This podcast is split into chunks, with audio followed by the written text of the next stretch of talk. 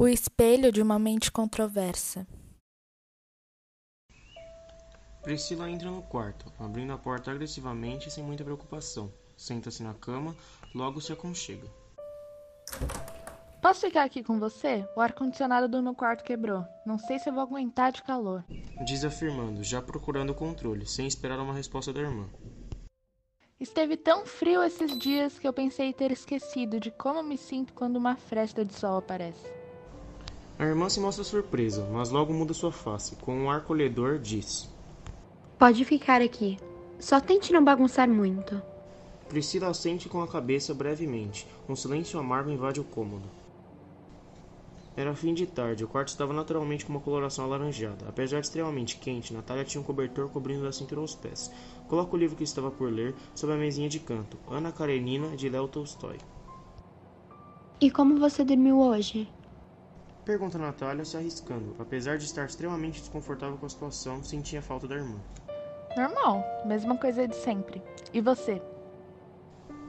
Por um momento fugaz, Natália pensa se não seria melhor apenas voltar a ler e esquecer que Priscila estava ali. Não se contém sem perceber, deixe sair de sua boca.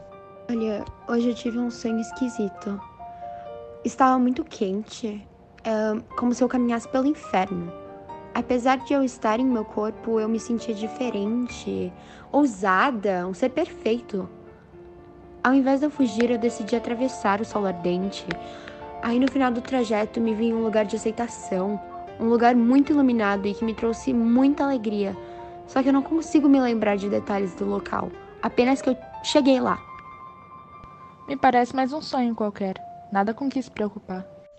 Diz Priscila enquanto liga o celular, deixando transparecer seu desinteresse. Claro que sua irmã não entenderia. Como poderia uma mente tão limitada e careta daquela ser capaz de entender afinal?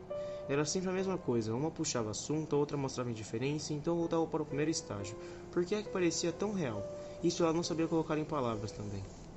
Você diz isso porque não estava em meu lugar. Quando se dá conta do que falar, queria voltar no tempo. Priscila não se dá o trabalho de olhar em seu rosto. No entanto, Natália não deixa de perceber um arregalo de olhos, como sua irmã gritasse por dentro.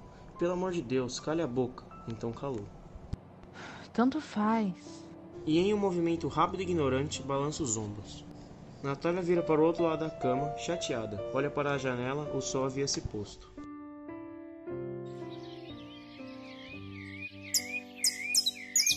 O amanhecer estava quente mais uma vez, porém, Natália estava diferente do dia anterior. Talvez fosse a trança que fizera com aqueles fios de cabelos ruivos e compridos, trazendo a possibilidade de analisar aquele rosto tão angelical, detalhe por detalhe.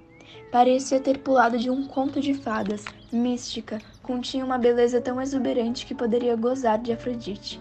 Sardas, alinhadas como a constelação de Andrômeda, pintavam sua face, tornando difícil não a ver como uma verdadeira obra de arte. Normalmente, já tinha uma beleza inconfundível, mas naquele momento parecia um anjo. Deitava no colo de sua mãe, feliz, aparentemente. Era como se aquele momento com Priscila nunca tivesse acontecido. Sorria com uma imensa gratidão. Vou cozinhar alguns biscoitos, mãe. Já volto. Não demore muito, quero terminar o filme.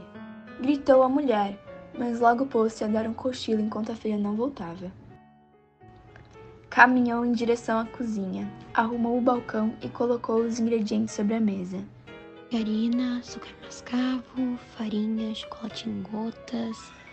O que falta? Repetia para si mesma, quase sussurrando. Ovos. Pensa alto, em seguida corre em direção ao armário, mas se distrai com um espelho. Sente uma estranheza. Era como se tudo o que sonhara estivesse se tornando realidade. Estava linda, angelical. Sabia que estava. Mexia no cabelo, desfazia trança, refazia. Admirava seus olhos, verdes e iluminados, como uma grama recém-cortada. Passava a mão pelo seu rosto, tocando e sentindo toda a sua energia renovada. Se sentia perigosa, ousada, superior. Queria permanecer daquela forma para sempre. Aquele sentimento não poderia ser uma felicidade efêmera. Não podia. Toda a insegurança do mundo se torna pequena diante de tamanha graciosidade. Lá permaneceu durante mais algum tempo, se esquecendo completamente do mundo ao seu redor. Estou com fome. Resmunga Priscila enquanto desce as escadas. Fala alto o suficiente para que seja ouvida por Natália. A jovem arruma a postura e volta a procurar os ingredientes, mas olhando ainda de relance para o pequeno espelho pendurado na parede. Um, dois, três. Quando quebra o terceiro ovo, não percebe o forte odor de algo estragado. Distraída, junta as três claras e gemas com sólidas. Em sua mente, só havia espaço para o que tinha visto segundos atrás. Natália, como estão os cookies? Priscila entra na cozinha. Não percebe, mas seu tom de voz não é o mais aconchegante. Pelo menos não para sua irmã. Por que você fala tudo tão alto? Eu tô fazendo, não tá vendo? Se direciona a ela em um tom desafiador. Priscila demora para se conformar com a arrogância da sua irmã. Normalmente, a provocação vinha dela. Só não demora. A mamãe já está acordada. Dessa vez, quem revira os olhos é Natália. Vou demorar o quanto for necessário. Algum tempo depois, os biscoitos estavam prontos. Colocou um em sua boca, mastigando com cuidado para sentir todo e qualquer sabor do cookie.